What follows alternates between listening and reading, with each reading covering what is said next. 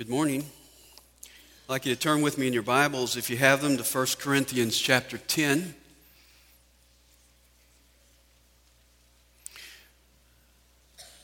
Christian life is like a race, and just as the key to being an effective runner is self control, so the key to effectiveness in the Christian life is self control.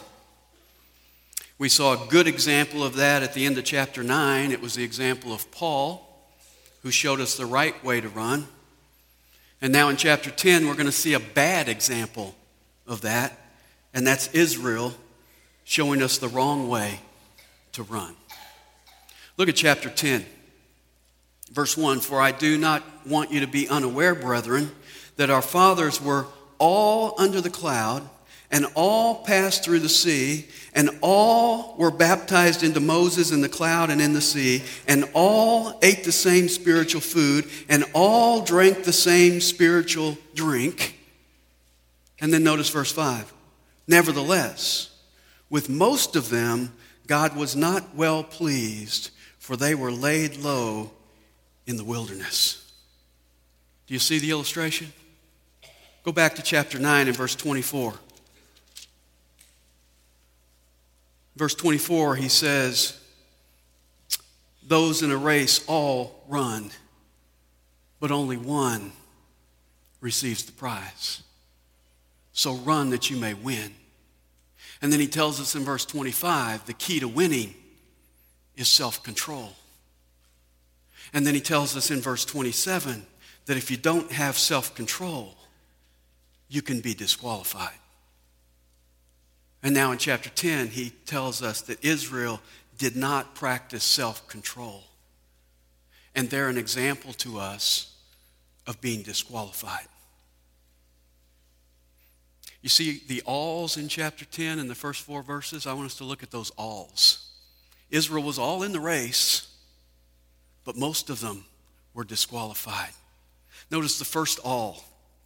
He says in verse 1 that our fathers were all under the cloud. That's the idea that God guided them in the wilderness. Exodus 13, 21 and 22 says they had a pillar of cloud by day and they had a pillar of fire by night that led them on the way. And it wasn't just for some of them, it was for all of them. And then the second all is at the end of that verse, it says, and all passed through the sea. When they came to the Red Sea, with Pharaoh and his army behind them, God opened the sea, and they all passed through the waters and went through on dry land. And they were delivered from Egypt. They were set free from the bondage in Egypt. They had liberty, they had freedom, all of them. And then he says in verse 2 and all were baptized into Moses in the cloud and in the sea.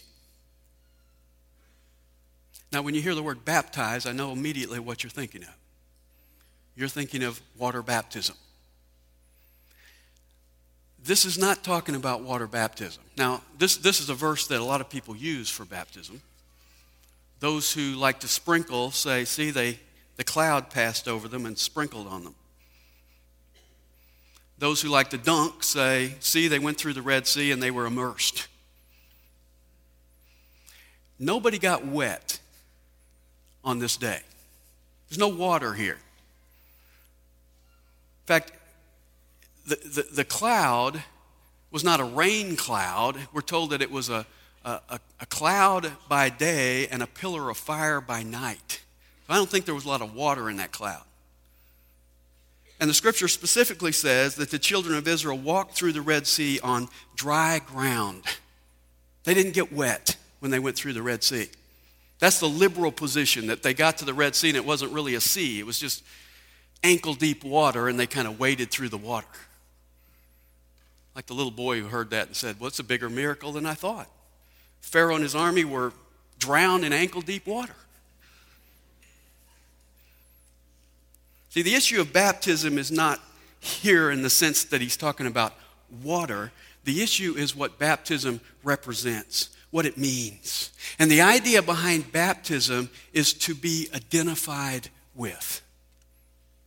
In Romans chapter 6, it says, We are identified with Jesus Christ in our baptism. That is, in his death, in his burial, and in his, in his resurrection. The idea of baptism is to be identified with him.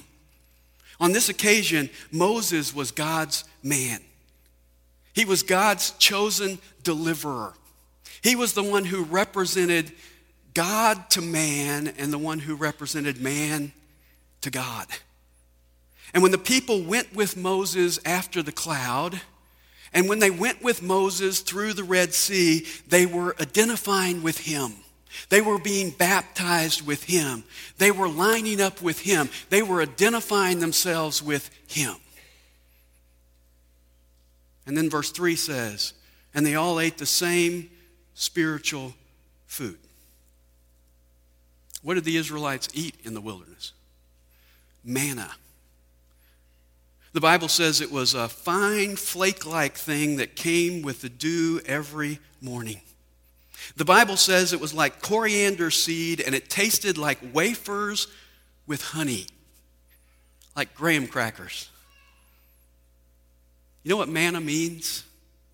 Manna means literally, what is it? That's what Israel said when they first saw it in Exodus 16 15. They said, What is it? And they named it that.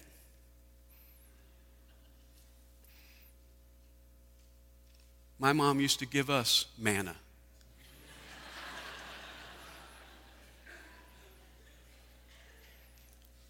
I can remember my brother saying, Pass that, whatever it is. Manna. Here it's called spiritual food. Now, that doesn't mean that it gave spiritual life. In fact, Jesus said in John 6 49, Your fathers ate the manna in the wilderness and they died. It wasn't spiritual food in the sense that it, brought some kind of spiritual life, it was spiritual food because of its source. Where did it come from? It came from the Spirit of God. It was provided by God every morning. It was a provision for them from God. And so it was spiritual food. And then look at verse 4. It says, And all drank the same spiritual drink, for they were drinking from a spiritual rock which followed them, and the rock was Christ. God provided not only food, but drink as well. What did the children of Israel drink in the wilderness? They drank water. In Exodus 17 and again in Numbers chapter 20, Moses struck the rock and outflowed water. And this verse tells us that that rock followed them.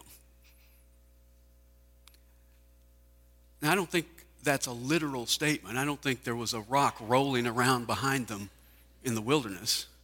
I think the idea is that that rock was there when they needed it for God to provide for them. And Paul goes on and says the rock was Christ. Interesting. Tells me a couple things about Jesus. Number one, it tells us about his deity, because if you look in the Old Testament, rock is always identified with God. Psalm writer says, He is my rock and my salvation. And Paul says, Our rock is Christ. So it speaks of his deity. It also speaks of his pre existence. He existed before Bethlehem. Jesus was in the Old Testament providing for the children of Israel in the wilderness before he was ever born in Bethlehem. So here we see that Israel had many privileges. They were all delivered from Egypt. They were all guided by the cloud. They were all identified with Moses. They were all provided for by God with spiritual food and spiritual drink. But notice verse 5. Nevertheless, with most of them, God was not well pleased, for they were laid low in the wilderness. You know how many people came out of Egypt? Numbers chapter 1 tells us there were 600,000 men. Now, when you add to that women and children, they probably had 2 million people. Two million people were in the race. They all came out, they all went through the sea, they all followed the cloud, they were all identified with Moses, they all ate the food and the water that was provided for by God. Do you know how many of them made it into the promised land? Out of two million, two. Joshua and Caleb, only two above the age of 20, made it into the promised land. The rest died in the wilderness. Or literally, here it says they were strewn about the wilderness. Their corpses were strewn about the wilderness, and only two made it into the promised land. The rest were disqualified. And then notice verse 6. Now, these things happened as examples for us. This is not just an interesting history lesson. Paul says these things happened as an example for us so that we would learn from their mistakes. And Paul here presents five mistakes that they made. Five ways to run wrong. What are they? Number one, evil desires. Notice the rest of verse 6. It says, Now these things happened as examples for us, so that we would not crave evil things as they also craved. There are two things that you can do with your body. Number one, you can keep it in subjection. You can control it, as Paul says in chapter 9 and verse 27. You can make it your slave and be useful to God. Or, as we read here in chapter 10 and verse 6, you can let it subject you. You can let it control you. You can be its slave and be useless to God. You can be in control of your body and its lusts and be qualified, or you can be out of control and be disqualified. Israel lusted, Israel craved after evil things. Let me take you back to Numbers chapter 11 with me to just see this illustration in a little more detail. Paul's referring to an event that happened in Numbers chapter 11.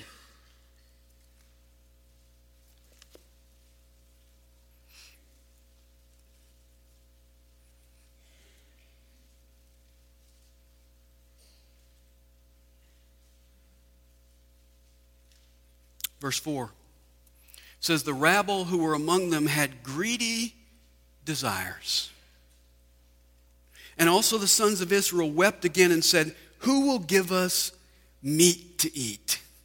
We're not vegetarians. We want some meat. Verse 5 We remember the fish which we used to eat free in Egypt, the cucumbers and the melons and the leeks and the onions and the garlic. They're looking over their shoulder and remembering how good it was back in Egypt and how the fish taste because they put garlic and onions and leeks in with the fish. You wonder why the children or the Egyptians sent them away. It was bad breath. Verse 6 But now our appetite is gone. There's nothing at all to look at except this manna. Manna, manna, manna. Every day it's what are we having for breakfast? Manna. What are we having for lunch? Manna. What are we having for supper? Manna. We're tired of the manna. We'd like to go back to Egypt and get some really good food. What were they saying? We're tired of God's provision for us. We're tired of this spiritual provision. We want to go back to the world and get some provision. Notice how God responds in verse 31 of this chapter. It says, Now there went forth a wind from the Lord, and it brought quail from the sea, and let them fall beside the camp about a day's journey on this side and a day's journey on the other side, all around the camp, and about two cubits deep on the surface of the ground. God said, You want meat? I'll give you meat. So he sent them quail. About a day's journey in every direction, there was quail. And here it says it was 36 inches deep, three feet deep, as far as you could go a day's journey in every direction. Notice verse 32. The people spent all day and all night and all the next day and gathered the quail. He who gathered least gathered 10 homers, and they spread them out for themselves all around the camp. They spent a day, all night, and all the next day gathering quail. And the person who gathered the least gathered 10 homers. Now, this is one of those baseball verses. The other one is the first verse in the Bible, in the big inning.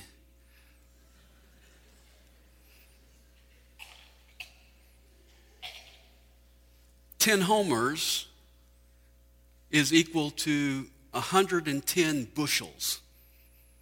So the individual who was pretty lazy and didn't even try had 110 bushels full of quail. And then notice verse 33. While the meat was still between their teeth, before it was chewed, the anger of the Lord was kindled against the people, and the Lord struck the people with a very severe plague.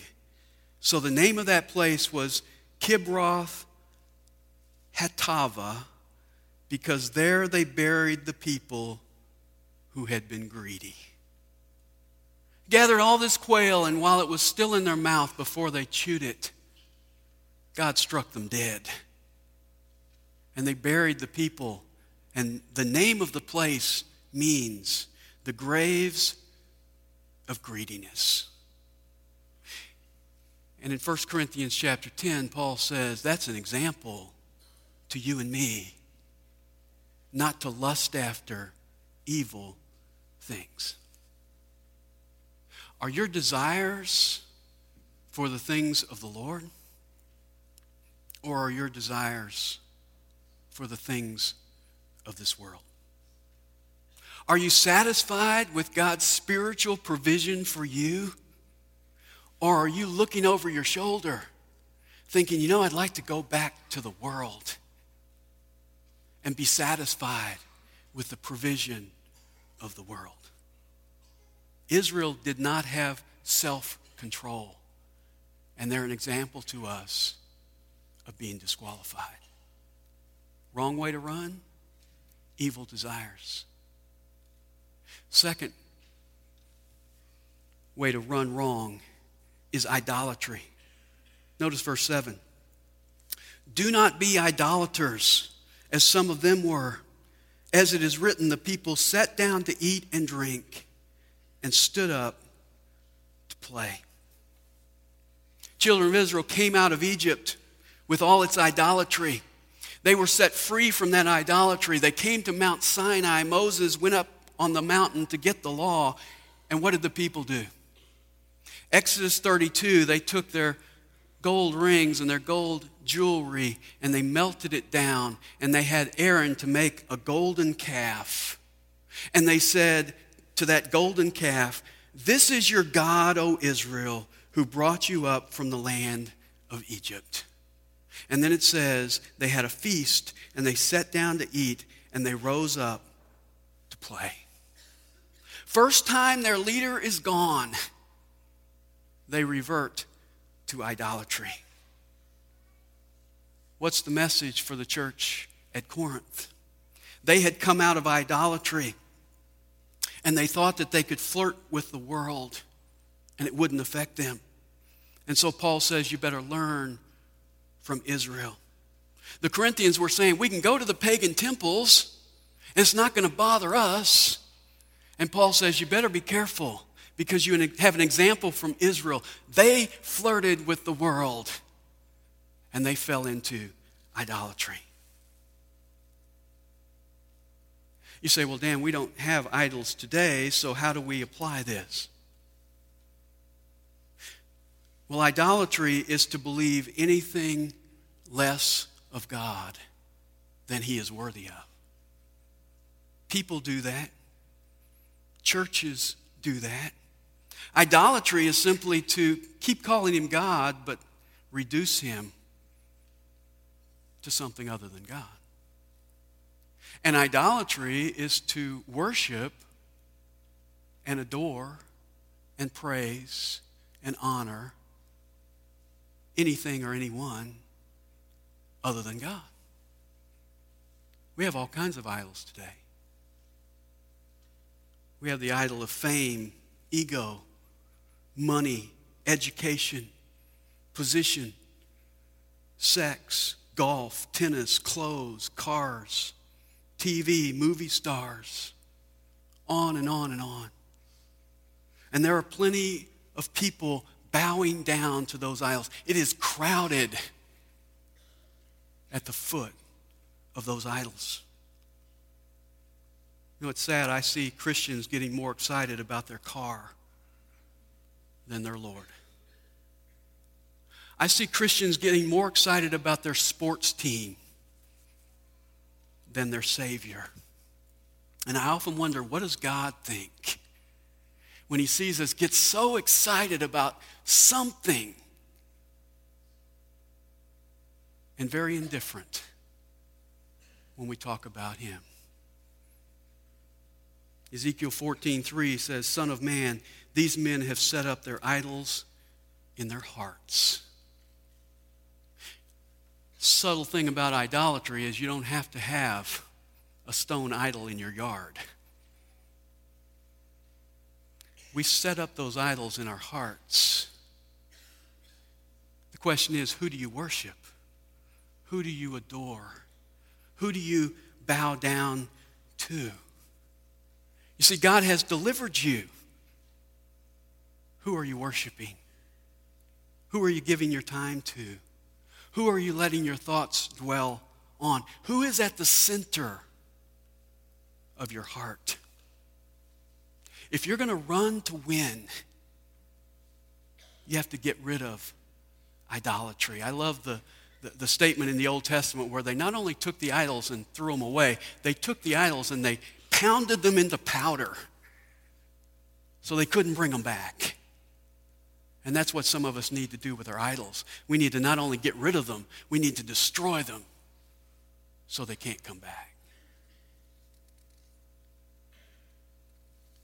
Third way to run wrong is immorality. Notice verse 8. Nor let us act immorally, as some of them did, and 23,000 fell in one day. What does God think about immorality?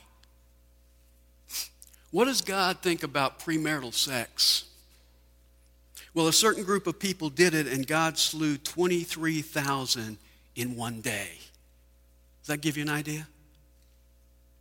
It was interesting in our country how we tackle problems. We've got a problem with drugs. What, what is our logo? Just say no. We've got a problem with AIDS an unwanted pregnancy, what do we say? Get protection. We got a problem with immorality in our country. We don't say, just say no. We say, protect yourself. It's interesting that immorality has always been closely associated with idolatry. They go hand in hand. He mentions idolatry, then he mentions immorality here because they go hand in hand. Let me, let me show you this illustration as well. Go back to Numbers 25.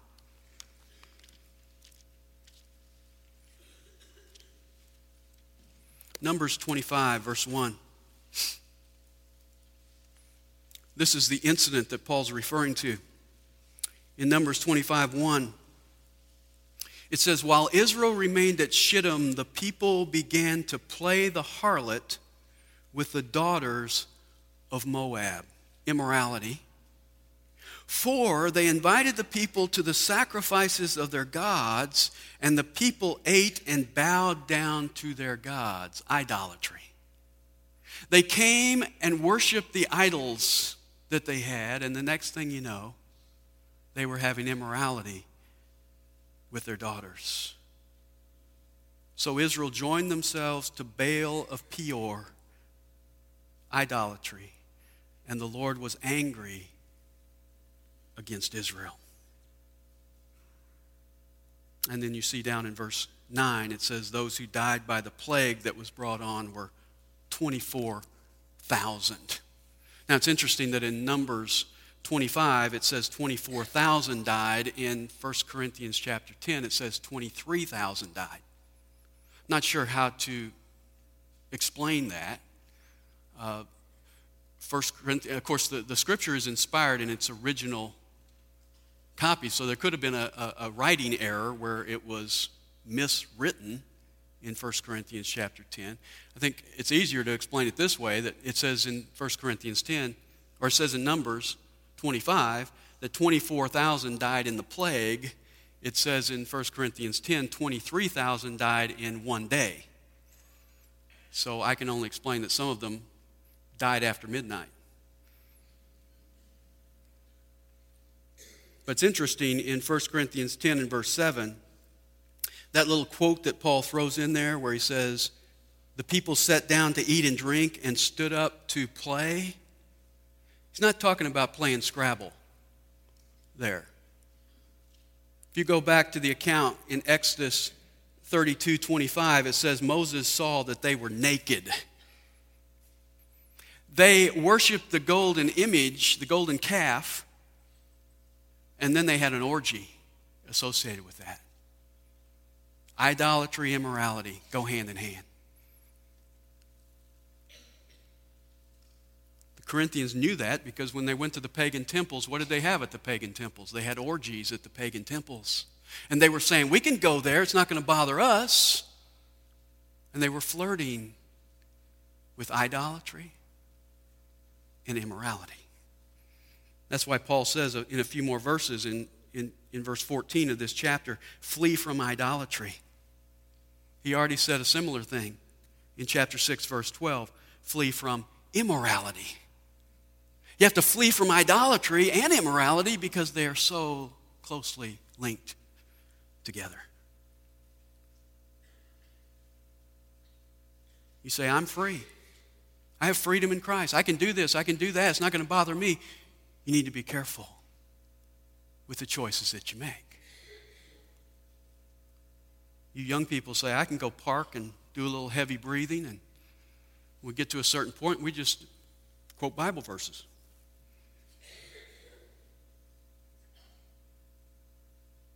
You say, I can flirt with the girls at the office, doesn't affect me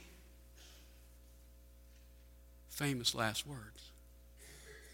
I can watch R rated movies, I just pick out the redeemable parts. Doesn't bother me. I have freedom, I have liberty.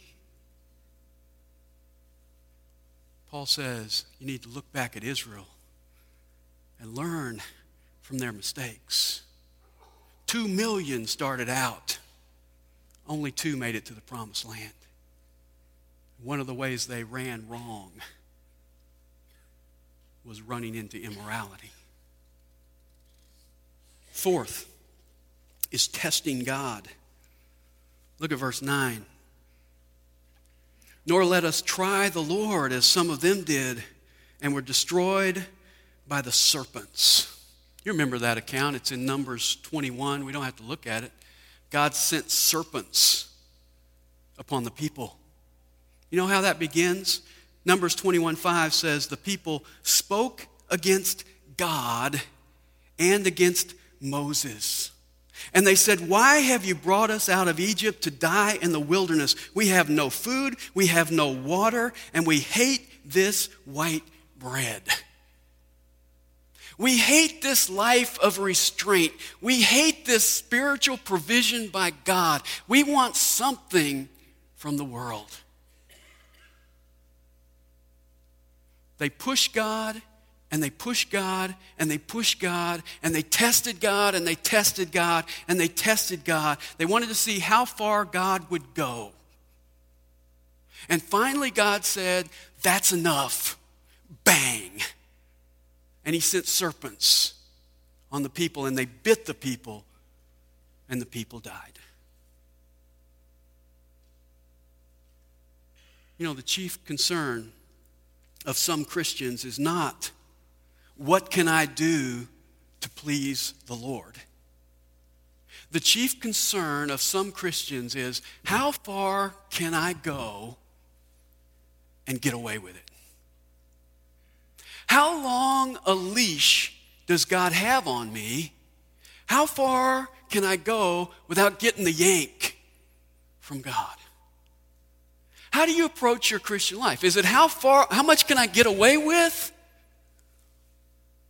Or is it, as Paul says, I want to do all things to the glory of God? The Corinthians were saying, we want the old life. We want some of that provision from the world. We're, we're wanting to go back and be satisfied with those things. And when we get to chapter 11 and verse 30, we're going to find that some of the Corinthians were experiencing serpents in their lives. Because he says there that some were weak and some were sick and a number slept. God took them home because of their disobedience. They tested the Lord and they found out that there is a line whereby he's not going to take anymore. Fifth way to run wrong is complaining. Verse 10 Nor grumble as some of them did and were destroyed by the destroyer. You say, grumbling? How, would that get in here? Everybody grumbles. I mean, how'd that get in here with this list of bad sins? Now we got complaining. Hmm. Who's the destroyer in this verse? God. Did you know that God destroyed people for griping? You say, oh no. The Corinthians were saying, we don't like to live with restrictions on our lives. We don't like to have to give up our liberty. We don't like to have to set things aside in order to run to win. We don't like it. They grumbled. They complained. They murmured. You know what complaining is? It's a failure to be satisfied with God's will for your life. When you complain, even about the weather, who are you complaining to? Well, who controls the weather? God does. When you grumble about the circumstances of your life, who are you complaining to? Well, who controls the circumstances of your life? God does. You're complaining to Him. So when you complain, you need to look at this verse and realize there are all those corpses strewn over the wilderness to remind us not to gripe. We need the attitude of Paul in Philippians 4:10 where he says, "For I have learned to be content in whatever circumstances I am in." Are you discontent? Do you complain all the time? Why do I have to be here? Why do I have to do that? Why does he get that and I don't get that? Why do I have to be married to her? Why can't I do what all my friends are doing? Why do, why do my parents have to be so strict? God isn't pleased with that. In number 16, Korah and Dathan and Abiram led a rebellion against Moses. They complained against Moses. And they said, Why do you get to be the leader? We want to be the leaders. And God killed 14,700 people by the plague. Fire came out of heaven and consumed 250 people. And Korah, Dathan, and Abiram and their families were standing by themselves, and the Bible says the earth opened and just swallowed them up. And the rest of the people said, It's not good to complain.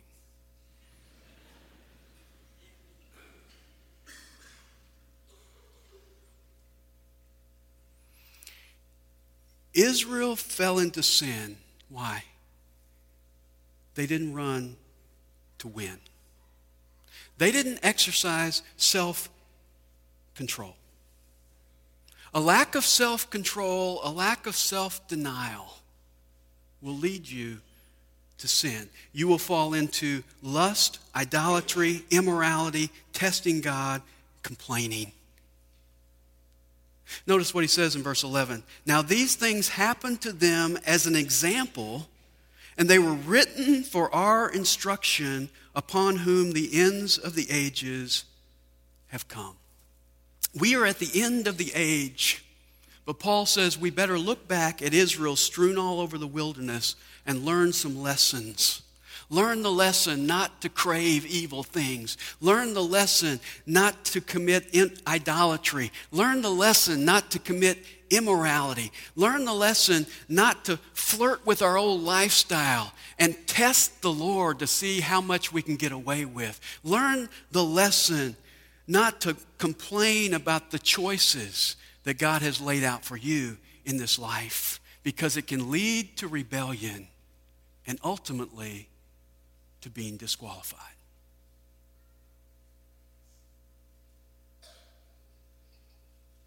You say, Well, Dan, I don't have to worry about that because I can handle the race. Well, he throws in one more verse for your attitude. Verse 12. Therefore, let him who thinks he stands take heed lest he fall. Biggest obstacle to you in the race is your own pride. If you think it can't happen to you, it probably will. Because if you think you can handle it and you think you can stand on your own, you're destined to fall. The only way we stand is on our knees in dependence upon the Lord. He's the only one who can bring us victory in the race. And you need to be careful that you aren't flirting with these things in your life, that you aren't taking your Christian liberty and causing that to stumble not only your brother, but you yourself. It's like the little kid who fell out of bed at night. His mom came in to get him, and she said, What happened? And he said, Well, I guess I fell asleep too close to where I got in. That's what a lot of Christians do. We stay too close to where we got in.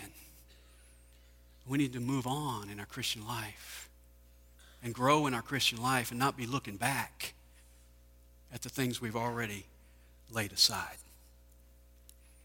These chapters are talking about Christian liberty and how I deal with that. And he says, I limit my freedom in chapters 8 and 9 for the sake of others, so I won't stumble them. Now, here in chapter 10, he's saying, I limit my freedom for myself as well. Because a continual emphasis on questionable things shows a lack of self control and can lead to sin and disqualification. I'm going to have the praise team to come back. And I'm going to have us sing together that last praise song, I Surrender All to You. You know, it's interesting. In this Christian race, it's a paradox. Because the way you win the Christian race is by surrender. No other race works that way. No other, no other battle works that way. You don't win by surrendering, but when it comes to the Lord, we surrender to Him and we find victory through surrender. And that's what we're going to express at the end of the service to the Lord. Let's make this our prayer before Him. Let's stand together. Let's worship Him today. Let's analyze our hearts and see some ways that we've been running wrong and confess that to Him, give that up to Him, and just surrender afresh as individuals today and as a church.